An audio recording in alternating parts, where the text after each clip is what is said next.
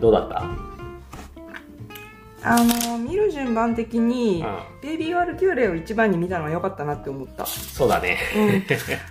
まあ、そこからなんて言うんでしょうあのプロとプロとになっていってるっていう感じがあのしたので、うん。見ている順番として国岡を見る前に、あの交流を見てその前に用務員を見て、うん。一番最初に見たのがパンとかあ、うん。いあえー、とパンとベイが入って、あうんのベイビー・ワルキューレが一番うん。最初だったじゃないですか。うだからやっぱり一番最初にベイビー・ワルキューレを見たことで強烈にうわすっごい最高っていうのがあったからこそ、そこまであの続編をん。端々までこんなに本数見たのやっぱり最初の強烈な印象があったからこそうん。であの続編っていううんか過去の作品過去の作品なんだけどねあその頃はおニートであられてあ お兄と。伊能さんがおニートであられて伊能さんつるっとしてたねそうね、若かったね。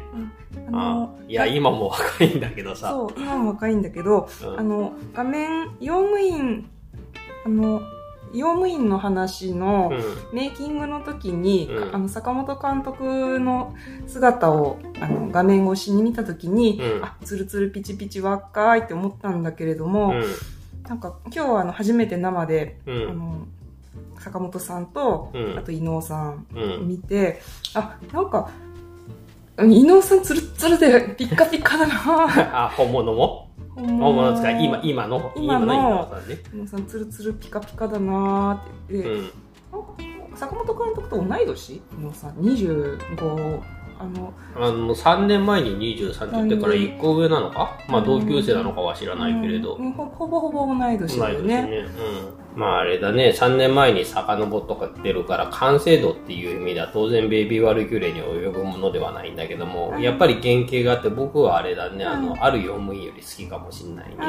あうん。なんつうの、うん。淡々としてる感じとかさ、うん。あと緊張感がうん。あまりない日常シーンとか、やっぱりベイビーワルキューレの元になってるのこれだなっていう感じ関西殺し屋協会とかさ、関西殺し屋協会だっけ？うん。関西殺し屋協会っていうのがああれこそコンチネンタルじゃないですか、坂本そうそう求めてたやつがうん。あの一応関西殺し屋組合っていうのの字幕で何？あのその所属する所属形態によって兼業はリーマンでうん。依頼型の人がフリーであと野良の人がいるうん。みたいな感じでさ説明されててなるほどなるほど。うん。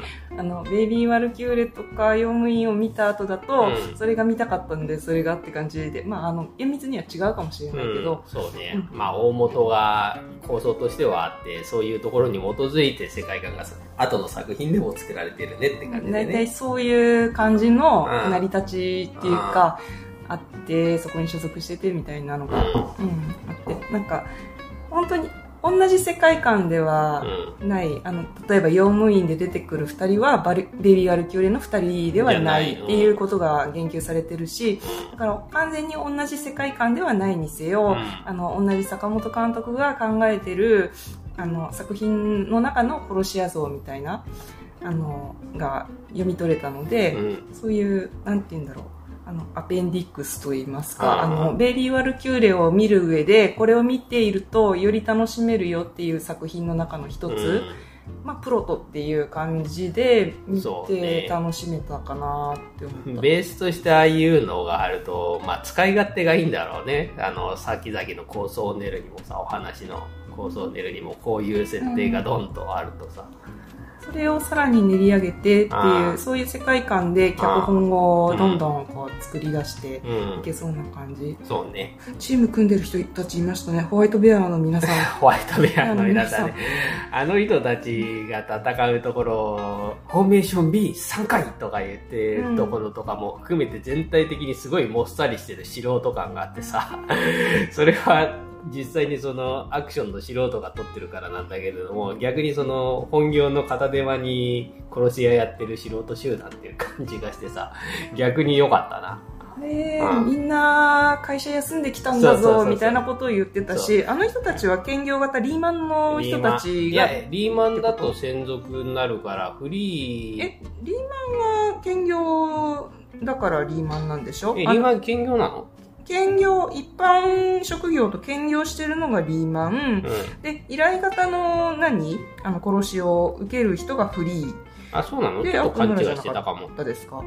私あの字面の位置でなんとなく覚えてるんだけどいや、違う？えっと、リーマンは掃除屋とかそういうのを主にやるみたいなことも言ってたし、あこれ確かにね、はい。その協会、組合に所属していて、組合の仕事だけをやる。殺し屋以外のなんかうん。人たちか、うん、じゃないかな。だから、あの、ホワイトベアはフリーで、うん。あの、本業は持ちつつも、うん。休みの日とかに、バイト感覚で殺しをやってる人なのね、かな。ながらでもいいんじゃないとか言って国岡さんが友達にそう、言ま、ってたよね松、、松尾くんだっけ、忘れた。松なんとかくんの名前覚えてるんだけど。で、その、ホワイトベアが出てくるところの、やたら強いじいさんに家族を殺されて何年も見張ってるんですって、言っちゃダメです、殺されますって言ってた人、あれ、うん。交流のお兄ちゃんだよ。お兄ちゃんだよね。あの人は、昔からあんな感じっていうか、ずっとあんな感じ真の。面目でうん地道な感じに殺しをあする武器タイプの人って。うだからあの交流の村とかでうん。出てきたおなじみの人たちっていうのがさ、うん。いるわけじゃん。ん。うん。が出てくるたびに隣のゲラのおっちゃんがゲラゲラ笑うんなだよね。んだよね。うん あまあわかるよって。私も出てきたブホとか普段言っちゃうたちなんだがうん。ただあの隣の人とかがあのゲラだとスッてこう静かに。今日は私静かだった、そういうふうに俺分かってる感をね隣の客とかが出されるとねうん。冷めるよね。なんか隣の人の愚痴になっちゃうんだけど、うん。あの演者の人が挨拶してる時に「うんうんわかるよ俺は見てるからな」みたいなうん。保護者っぽいああのなんて言うんだろうオーラを出しててで俺はファンタジー見守ってるぜあって感じの面をしてやがって鼻について嫌だった。俺も俺もなんかもう空気でそれ感じてた。まあまあいいかまあまあまうんでまあなんだろうね、うん。あの全然交流の裏とキャラクターが変わってなくて、いいな、この人。ことりあえず、ホワイトベアの皆さんの中の最後の二人、あの、三人か。あ。コロマルを入れたら、あコロマルってあの目目目が目線入ってない人ね。あれってあれだよね。目隠しの線をああ。のめっちゃめマジックみたいなので塗ってそういう、そういうことなの？てるじゃないの。わかんないけど。目をつむってたら、うん。まるであの画面伏せられてるみたいな風になるラインじゃないの。ベイマックスみたいなデザインをしてらっしゃいましたけど、目のところが。うん、あれはなんかその犯犯罪者っていうか、あの週週刊誌とかのスクープでうん。目横棒入れられるあれなんじゃないかって思ったんだけどどうなんわだろう。かんない。とりあえず、後々出てきても覚えやすいなとは思ったけど。コロマルって。あコロマルさんは覚えてあとその後クラウザー様みたいな格好で出てくるんだけどね。何それ。バンドマンみたいだろって。あ確かに。変装しろって言った。ら目立つなって意味だっつうなって言って。ねえ。だからバンドマンとキックアスのヒットガールがあタッグ組んで。コロマルさんは良かったな。あの、自転車を有料駐車場のところにコインパーキングのところ取りで乗って帰ろうとして乗れなくて、これやるわって。言って。うわ俺はバイクに乗りたいんだよとか言ってどっか行っちゃったけど 何だったんだコロマルさん。ちょっと憎めない。ああいうグダグダな感じとか、うん。あれを見て、伊野さんがうん。素で笑っちゃってる感じっていうか、うんちょっとした学生乗りみたいな、若い人の感じ、あれは若者乗りなの？若者乗りじゃねえかなって。同い年設定だったっけ？コロマルさんって。いや、それは知らないけど、若い人の友達同士の母みたいな。あなんか自転車の止めてるシーンまあ面白いっちゃ面白いんだけど周りが湧きすぎてて私はちょっと引いてしまった、うん周りが笑いすぎると私すってなんか落ち着いちゃうんだよ自ね転車止めてるシーンは普通に面白かったんだけど、うん。その後こけて自転車置いてってこれやるよって言って、うんいらねえよ。ふってちょっと笑いながら言ってるとこ。言ってたね。ああいうとこが好きなあ日常感というあ、か、うんうん、ああ。くまで日常っぽくみたいな風に意識して作ってるような感じがするよね。うんでホワイトベアのとこの話に戻るけどさ、ここ地雷ありますんでってうん。石投げようとして、うん。ダメだダメだって。で僕の後に一列でついてくださいね、横でって。縦に決まってんでしょって言って。でまあ一歩目から爆発するのをベタでよかったなっていう感じで、お兄ちゃんもうちょっと出てきてほしかったけどね。ホワイトベアの多くの皆さんは、うん。必ずベタなフラグを無理やり立ててからなくなっていくんでね、お前約束したじゃねえかよって言って、なんの？って思いつつ、ん。あこの人もう死ぬんだろ死うなっていう。まあ全員死んだね、ね五郎丸さん以外は。わかりやすく。なんで、あの、おじいちゃんが、強いやたらと強い。やたらと79歳の。そうそうそう。めっちゃ棒読みだったね。老兵は死なずとか言いながら、なんか、何やってたな？なんか、垂らしてたっていうか、刺すでもなく、撃つでもなく、なんか硫酸かなんかがね？わ顔にかんない。なうんって毒か硫酸かと思ったギャーってやらやって。れててたね。ああの79歳のおじいちゃんってさ、うんの村で出てきたさ村に入ったところに焚き火台出たおじいちゃん？あ。わかんない、わかんない。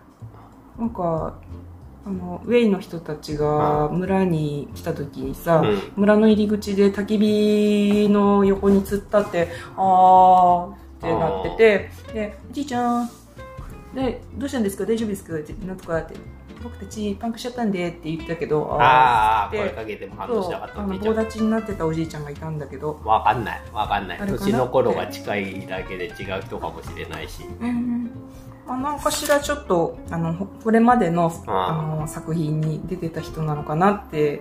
他の人結構出てた人多かったじゃない、うん。そのホワイトベアの2人とか、順番で言ったら、だから一番最初が国岡で、次は交流その後ベビーワルキュレーターズそうだから、うんだから高蓮の村とその今回の見た国岡のスタッフが結構かぶってるところ大き大きい多いんでしたよね。ね。うん。あの一番最後の方に出てきたドレッドの弾薬屋さんの若いお兄ちゃん、ヒャッハーの人だったよね。うん。交流の村出てきた。うん。そう。女くせえっつって。この女がいいって言ってやっり服を剥いだりしていた人うん。が出てたよね。うん、あの人顔が特徴的だから、覚えやすくって役者としては強みだようんうね、んあの教授を殺してくださいって言って教授と取り巻き3人の4人がこうお弁当食べに出てきた時に、こうみかんを配って、あの動かしてっていう作戦を立てる。あの一人みかん買いましたよって買うか？いやいやあんな道端のみかん。箱で一個ずつ酢で売って、うん。それすぐ食べるんだって 今うん。あの3年前だからこそやれたあれなのかな？今だとありえないよね。3年前でも道端でああいうみかんの売り方はしないし買い方はしないと思うけね。みどねかん一箱だけ売ってるんだよ。あそうしかも何もなく立ってる人が「みか入りやせんかみか入りやせんか」って。ねあ何なのその作戦ってと思ったけど。だいぶガバだったよね。みかんか。と思って、うん、お腹痛くなっただけで済んでよかったねって。あのいやそれでトイレに駆け込んで殺されちゃったじゃん。あそっか。うん誘導のためのやつだったんだ。そうそうそう。引っかかるか。あのね、まあいろんな殺し屋が出てきます。って言っても、うベテラン殺し屋の山崎さんのうざさがすごかったね。山崎一徳さんって読むのかな？和則さんかな？結局徳永さんではなかったんだよ徳ね永さんじゃなかったね。ああの人がに、あの、打ち上げの時の絡み方とかね、すっごい嫌で、ううんん、よかったねっていう。そう。あの新人くんが若者らしいイキリみたいなのをめちゃめちゃ、うん。しそいつがさ仕事できなかった挙句ぶち切れて、うん。あらやったらって感じで乗り込んだせいで作戦がめちゃめちゃになって結構やらかしたのにさで息巻いてるところにお前らあのー何？そんなんじゃぬうのこうのって言って説教垂れまくってっていう。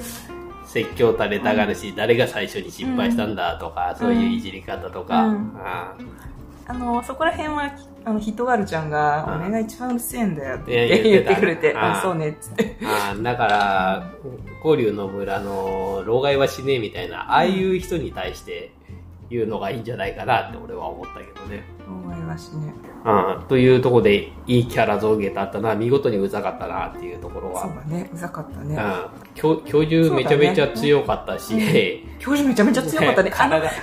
両手て、うおーってやってう、殺し屋二人、バンギャとクラウザ様がわーって、バンギャじゃない、ヒトガルとクラウザ様がわーって倒されてたの面白かった。教授の人若いよね、あの人ね。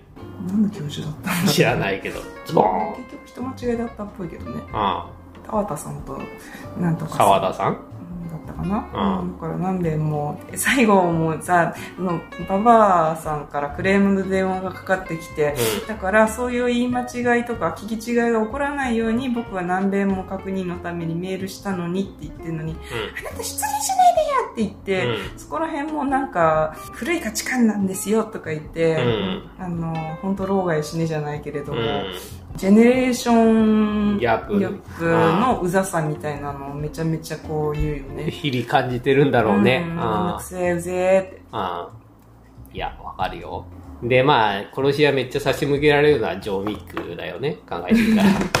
あのー、よティモシーティモシー。うん、あ。の殺し屋仕事を来たわって。うん、でなんかやって「うん久しぶり。何やってんの?」とか言って北京行こうじゃ北京行こうって。北京？あの中華料理屋行って北京とこ北京行ってみたいな。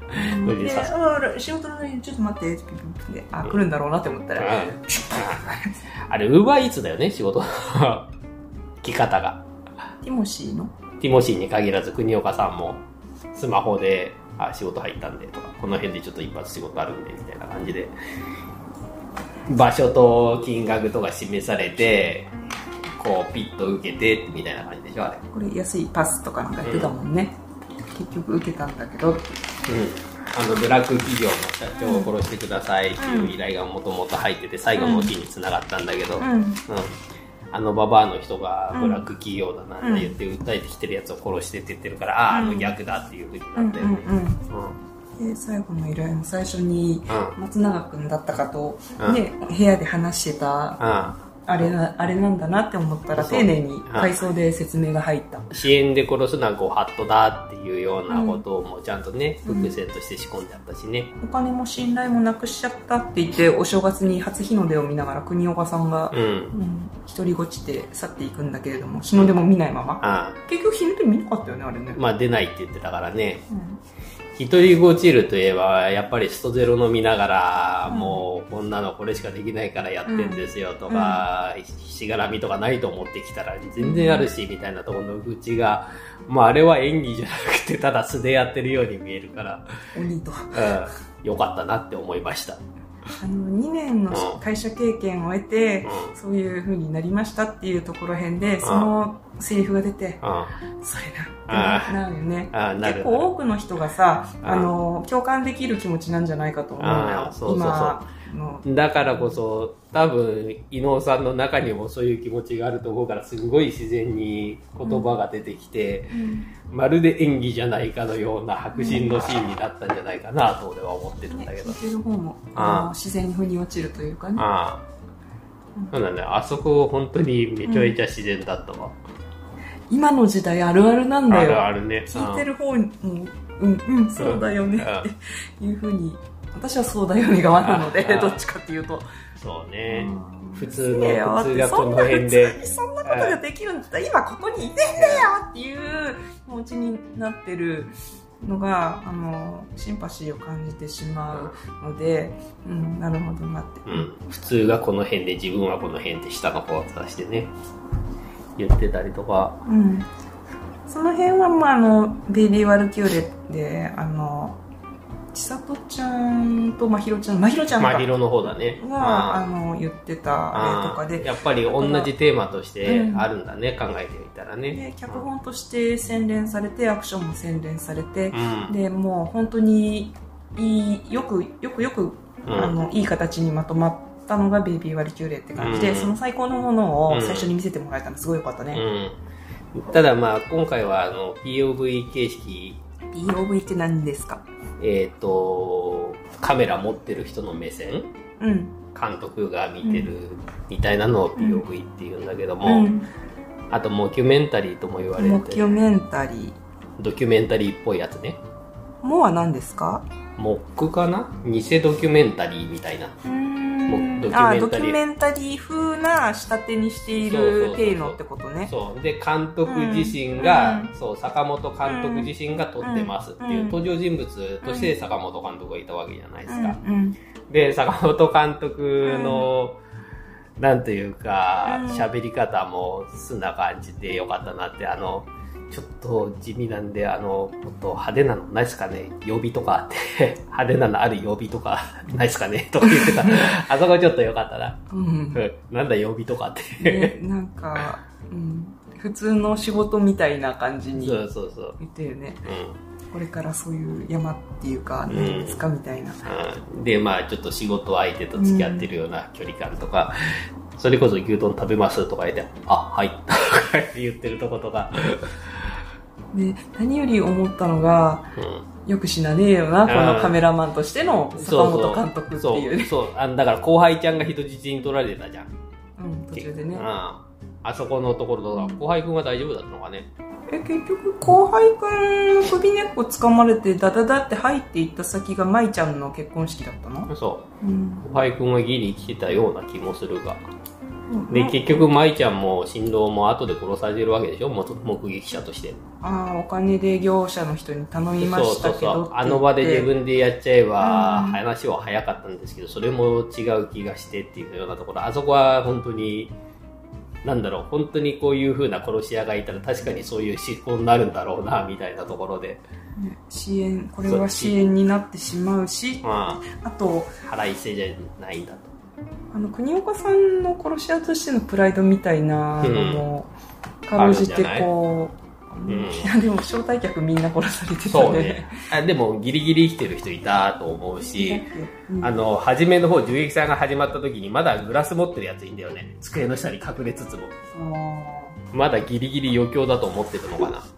ー最初は余興だと思ってたみたいだよね。なんか最初はねこれきっとサプライズなんだろうな、ぐらいの感じの温温度だったよね。ね誰かが死に出しても、まだグラス持ってる人がいて、ちょっと面白かった。グラスといえば最後ワイングラスを灰皿にしてたのはちょっと気持ち悪かったな。そうね、ちょっと絵絵がエグかった嫌けど。だなーって食べる、あれ、うん食器に灰皿にしてて、まあ細かいことなんですけど、あ、何が入ってるんだろう、このワイングラスって思ったら皿だったんだって思って、あうんあの、その皿の映ってるシーンで、あの、急にめちゃめちゃハングルでまくし立てる人がベラベラベラベて、まあ、あれ、落ち着きなはれってこっちゃって、そう、そうですねって。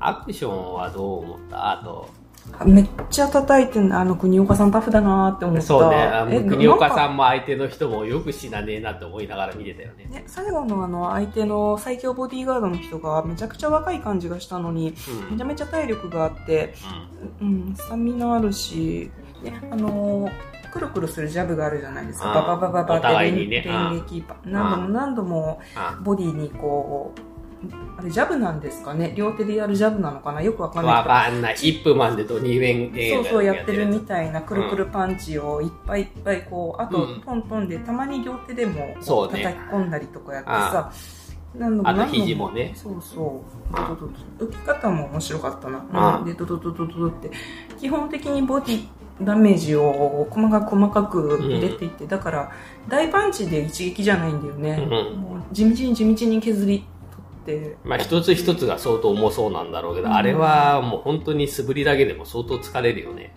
うんよくなんかああれ何回か休憩挟まないとうん。交流の村の時でもさ、あ、これ、交代交代、あ、ちょっと休ませて、お願い休ませて。ってやってやってたやつを、あうん、なんかずーっとやってたっていうのは相当しんどいよね。あちょっと長く感じたかあなちょっと長かったかもしれないああやっぱり、だからどんどんどんどんその、うん。作品を経るごとにうん。洗練されていってるよね、ね。あとはさ、あのー俺、俺、いい先輩ムーブしたいんだよ、みたいあーあのな人人うざかったね。うん、だからお酒18だから飲めないっつって。うんだからな、お前らがな、ってあの先輩のこういい後輩ができた時な、あの、うん。同じことやってやれって言ってんだよ、みたいな、いた、いるん。だよね、本当に。いるんだよ。いるんだろうね。ああいう目にあって、うん。うぜえなって思ってたんだろうなっていう、うんうん。いる、いたいた、いうんいましたよ。うん。だから、社会人のな、うん何かしら社会に携わってると、あの、何かしら遭遇してしまううん。嫌な、うん嫌なエッセンスが、うんそこかしこにこう、ぐっさぐっさと差し込まれているんです。そうね。だから、生きづらさとか、うん適応しづらさみたいなところと、うんうん殺し屋っていう生き方っていうところをリンクさせてるっていうか、リンクじゃないな。まあ、とにかく、ベイビーワルキューレの方にも、あの、根底にあるような、社会の嫌なところっていうところを書きたがってるよね。だから、うんあの、社会っていうものはさ、どの世界に行ってもあって、結局、馴染めないんだけど、うん。馴染めないなりに折り合いをつけてやっていかなきゃいけない。で、だからこそ、あの、そういうのを、もう、ドンパチズガンとサクサクっと殺しちゃえばスカッとするよねっていう。そうね。ぶっ飛ばしちゃえばいいみたいな感じで、うんうん書いてくれてるのかな。だって、こあれも、あれだよね、うざがらみする先輩と後輩が最強殺し屋に絡むくだりは、全然脈絡もないし、なくてもいいもんね。まあ、あの、交流の村では、運転手さんをやってた人だよね。それあ、そうなんだ。ううん。ん。あの、一番最初にご飯食べてた背中刺されて死ぬ人だって思いながら見てたんだけど。うん。そうか、俺人の顔覚えらんないからな。ううん多分それ、その人だと思うんだけどう、ん。あとはオチだね。オチ。勝訴。そうそう。紙、紙普通は個人のね、えーそんな、どんな弁護士に頼んで、どういう裁判だったのかっていう話だよね。うっかり殺されちゃった担任の先生もめちゃめちゃかわいそうだし。あの、親も嫌なんだけどね。親も嫌だね。子供が謝ってるのって出て、子供に謝らせりゃ済むと思ってる親もどうかと思うよね。謝ってませんよねって。あれ、回収システム、そのフリーはその、なんだろう、マネージャーを雇うのが普通で、あの、クレーム対策とかをしさせてるんだけども、国岡はめんどくさいから自分でやってるみたいなあことを。書いてあったね、そういえばね。となると、組合は何してくれてんだろうね。保険証出てる。はい、そうね。めっちゃ受けた、あのー、何？うんなんだっけ、うん玉屋さん。大学さん、あのー、時間外で、あのーうん。なんか割割増し料金もろもろ費用とここの飲み飲み代とって言って、うんえそれ僕が持つんですか？って。2回言ったよね。うん。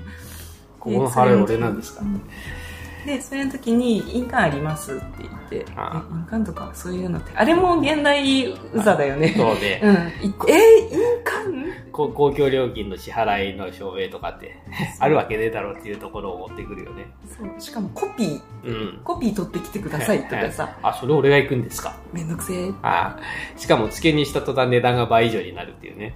明日でもいいですけどって言って、うん、利息つきますよって言って、2倍。あ、でもそれでいいですって言って払うんだって思ったけど。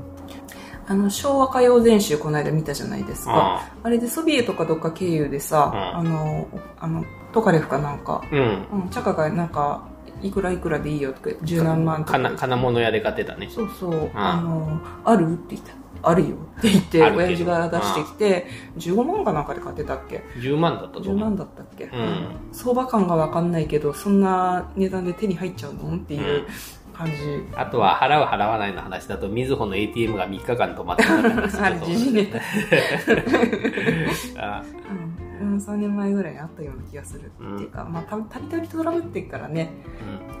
うん、あの辺のジョークの挟み方は軽くって自然でいいよねって。日常に馴染みのあるうざだよね。うん。とにかく、うざい。うん。うん。そうだね。だから日常系としてうまいんだよね。ことかね、なんか、ああ。の、日頃、なん、なんか、なんな、なんとなくやり過ごして、やりうん。あ受け流してはいるけど、うん。丁寧に一つ一つピックアップしていくと、うん。もう本当に地味だけどうざいよね、これっていうのを、うん。あの、一個一個丁寧に脚本に織り込んでいって、うまく拾ってるよね。そうそう。あで、そこら辺もどう、ね、あの、舞台挨拶でも言ってたけど、どんぐらいアドリブなんだろうね。なんか紙みたいなの渡されてたよね。絵本ぐらいの情報量だっつってたよね。セリフ入っあの、プロの俳優さんが来るのに、うんお前、セリフ入ってんのどうなのって7時間ぐらい前に言われてどうしようかと思いましたって、井野さんが言ってて、今、それ言うかっていうことを言ってたよね。あ あの、プロの役者さんの人なんておっしゃったっけ？田中さんだっけ？うんた、たなんとかさん。田中俊介さん。えーキャスト一覧に全然ねえぞ、これ。あ、一番下に書いてある。そうなの。スペシャルゲストみたいな扱いなのかな。でも、さすがに役者の人だけやって、あそこの結婚式に乱入するシーンのあたりは、うんなんか映画っぽくなってたなって思った。ドキュメンタリーっていうよりは。役者さんだって感じで。あのー、なんだっけ、ババアが殺し屋という殺し屋を雇って、あの、あんたを殺してやるわって言った後にすぐに出てきた、歩道橋であっちに行こうとしたらで女が出てきたので、なんとなくあっちに行きづらくなっちゃいました。あの、女、女の人の殺し屋さんがいたじゃないですか。ああの人誰だろうね。あの人も結構アクションが、そうね、ナイフ持ってたから、カランビットなんとかさんなのかななんかあのー最後のエンドロールにカラン、カランビットなぎたさん、なぎささんか。カランビットってカランビットナイフなのかなと思ったので、ナイフの名前なの？カランビットってカ。ランビットナイフっていうのがあるはず。ヒットガールの人が助けに来てくれて、うん。あの、情けないわね、みたいなのめっちゃカメラ目線で、やってたよね。だけどわざとらしいなあれは撮影されてからわざわざ助けに来てくれたのかなって。あ、坂本監督が撮ってるか あら、それに向けてヒットガールに憧れてるので、ヒットガール的なムーブをしてみましたってことなのか。じゃないの？情けないわね、とか言いながら助けに。ヒットガール気取りなんだったら、あの、バタフライナイフでチャキチャキをやってほしかっうん。そうね。た。まあ別の人がやってたけど。で、殺し屋が襲ってくるっていうところで、あのー2人ぐらいですかねって言って少ないっすね、みたいな感じで言ってて、今仕事中になってるのが2人なんで、みたいな感じだから、結局、あれだよね、あのー国岡を殺しに来るのも、組合の殺し屋、ああ、関西殺し屋連合みたいな。うん組合。か。うん。の人なのね。で誰が来るかも分かってるっていうね。だからヒットガールもそれを見て助けに来てくれた。にしたタイミング良すぎるし。やっぱり。の LINE で。そうなの？分かんのかな居場所とかも、お金、今、あそこのほど。でもそれにしたら来たの早いもんね。そうそうそう。やっぱり映りたくてずっとついてきてたんじゃないかしら。知らんけど、そうなんまあちょっとあの登場タイミングが謎だったね。ああでもあの歩道橋の向こう側に行きづらくなったっていうのはちょっと良かったね なんとなくあっち行きづらくなっちゃいましたって言って戻ってみる。サンキューって別れた後ヒットガールが向こうに行っちゃったから、う んそのままあっちに行ってたらうん変なことになっちゃうのでって感じで、なんだこれって思いながら。うん、そういうドキュメンタリーっぽい空気感の出し方もうまいよね。あうん。うん、それとさっきも言ったけど、あのー、コロマルの自転車倒れて、いらねえよ、ふふってなってるところ。ーカゴの中に入れてた水とかがボンゴロゴロって言って、あああいうところの自然な感じはすごい好きだよ。もうやだよ、この仕事。マジや、やだ、もう、みたいな感じで。すごいぐにゃぐにゃになって。あで、コロマルさんが助けてくれた時の相手が、セルシオ新しいの変えるとか言ってたじゃん言っ。てたね。死ぬ時もセルシオって言ってたのなんだこれってなんだよね。ティモシーさん。ティモシーさん。うん。ティモシーさんやられちゃったね。あ同業者。あなんだティモシーって？ティモシー。なんか聞いたことあるよね。ああ舞妓さんの殺し屋とかももうあれも一発ネタだったね。やりたかったんだろうはいね。絵面だけで。最後、口紅完全に取れたもんね、ハンバーガー食べた後に。そのジュース飲んだ時についた口紅のビッてずれてるのと、うん。あとその後めっちゃバーガーをかじり倒して、うん。口紅完全に取れた状態でう、ん。もう抜き身のまま AK かなんか、うん。うん持ってジャカッつってででででってえ、それ使うの？街中で？いや別にいいんだけど。さ。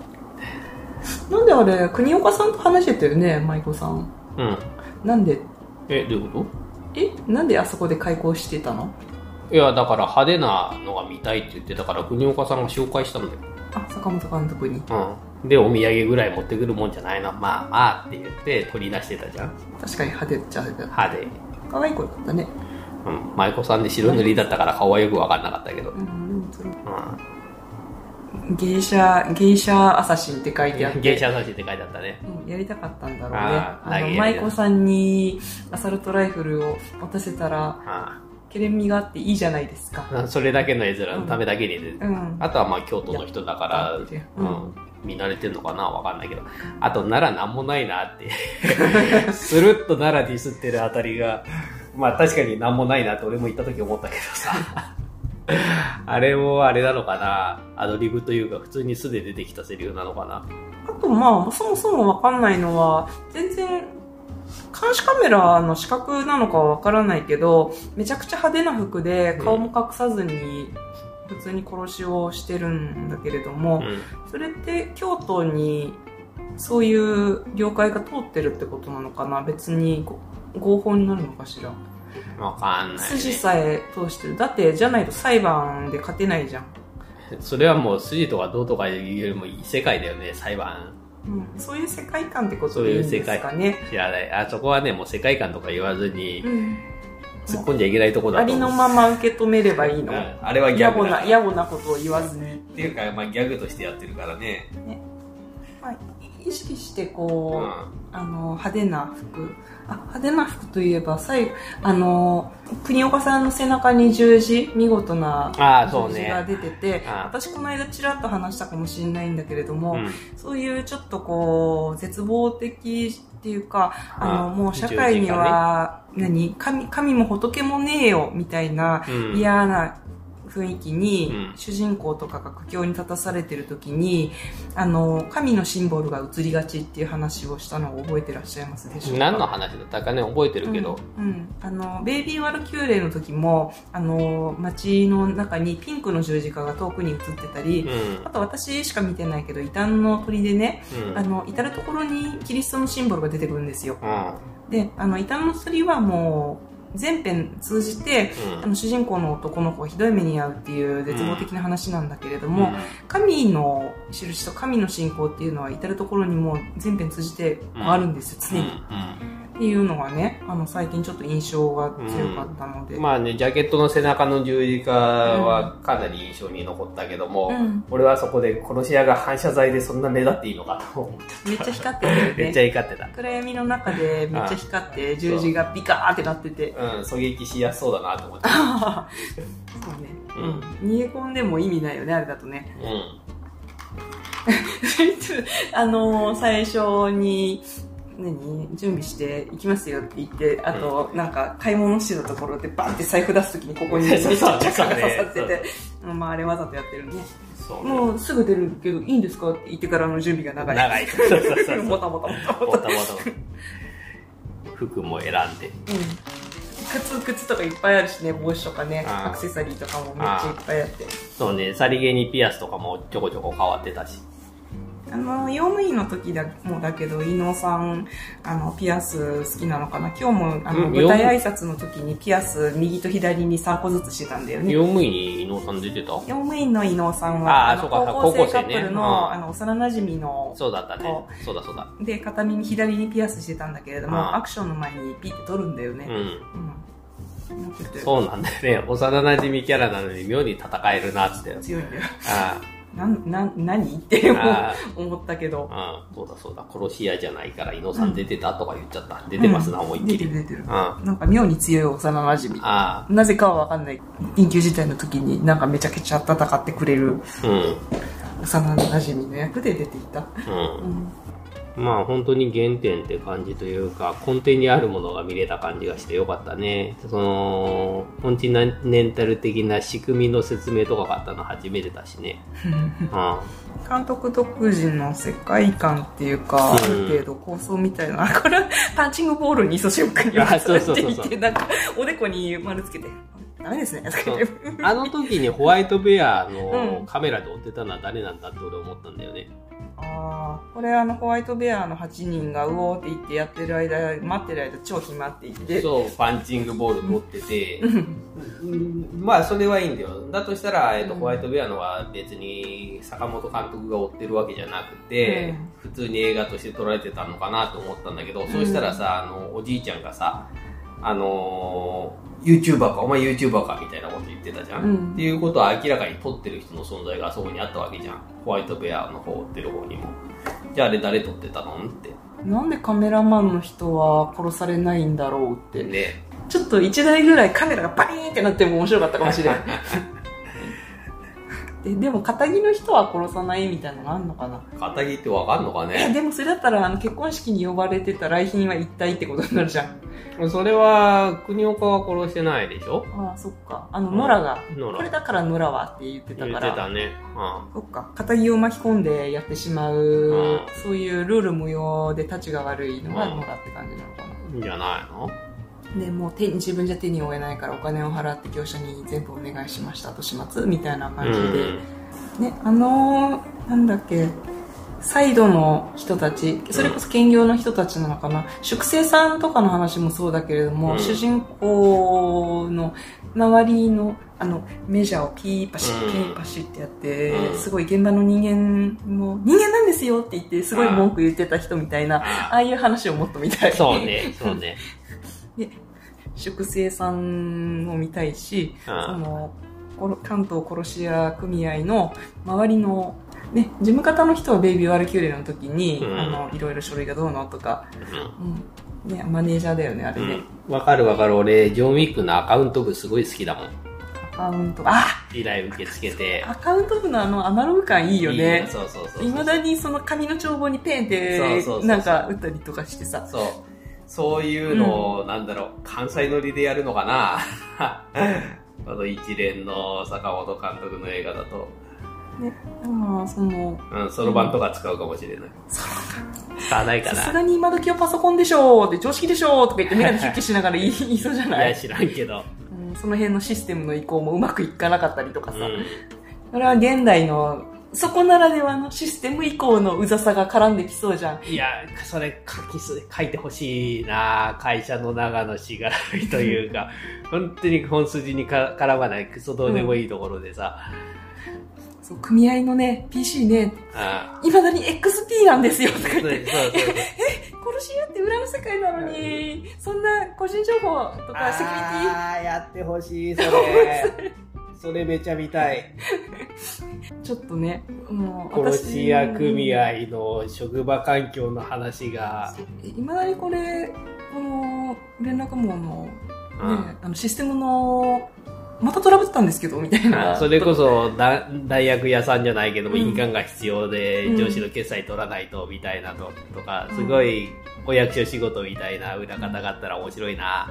まあ現代の、あのーどんどん、こう、文明発達してってるはずなのに、うん割と日本の貧乏さが原因で、あと会社の貧乏さが原因で、なんで未だにこんなシステム使わなきゃいけないの？みたいな。あーあー、それすごくうまく書いてくれそう。とにかく世の中のままならさとか、ちょっとした鬱陶しさとかをね、ううまく盛り込んでくるもんね。そう。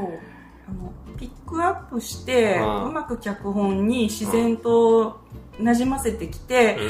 ああ、わかる、うざいよね。ーって思わせるのがとっても得意。うん。でそれを、あの、すごく見応えのあるアクションで、うん。あの、華麗にこう、ポコスコにうんやってくれるっていうところにカタルシスを感じるっていうのが、坂本さんの映画の魅力なんじゃないかと思うんです。で、うん。なんだろう、そうやってスカッとさせてくれるところがさ、うん。非常に小さなうざさとか、些細な問題だったりするのも、うん。なんかちょっといいとこだなと思ったな。巨悪を倒すんじゃなくって、ほんの少しのうん。生きづらさ、ままならなさを。スカッとさせてくれるっていうか、なんかもう最近のタランティーノとか見てるとナチスだったり黒人奴隷だったり、うん。あのー誰だっけシャロンテート殺人殺害犯とかうん。も、もう歴史上の巨悪なままならなかった事実に対して復讐をするような映画ででスカッとさせるみたいなのだったけども、うん。そうじゃなくてすごく身近で、庶民的なところを、うんなんだろうな、うんその辺にさらっといる殺し屋っていう非日常的なものがすっ飛ばしてくれるっていうのは、うん。なんというか、うん。地に足がついてる感じというか、うん。いいなって思うね。あだから、そういうのはメジャーな映画がやってくれてることじゃん。あの、うんメジャー、あの、大きな問題とか、巨悪とかを倒すのをやってくれてる。うんそこですごいアクションとかもされてるけれどうも、ん。あの、日常的なそういうちまちました嫌さって、うんそれだけを描くことっていうのは、うん今までの作品でも結構やってきたんじゃないかと思うんだよね。うんそこに、ものすごいアクション、見応えのあるアクションで、うん。スカッと爽快にやっつけてくれるっていうのをやってくれたっていう、うん。それこそ法があんまりいろいろ見たことないんでわかんないんだけれども、あの、日本人の普通に社会で生きている私たちがわかるような地味な日常につきまとううざさ、うん。社会と関わってるうざさを、うん。あの、もう、スカッと殴り倒して、うん。そしてパンパンって、うん。あの、撃ち殺してくれる。うんそこをグッジョブっていう、あの、パワーを持った、うんうん、日常を破壊してくれうんる作風の人が現れたので、イエーって外人4コマで、外人4ーみたいな感じになった。うん。で、まあ、低予算っていうところとすごくうまく噛み合ってるけども、うん果たして坂本監督にお金を潤沢に与えたらどんな映画を作ってくれるんだろうっていうのは気になるよね。どうなるんだろうね。ね。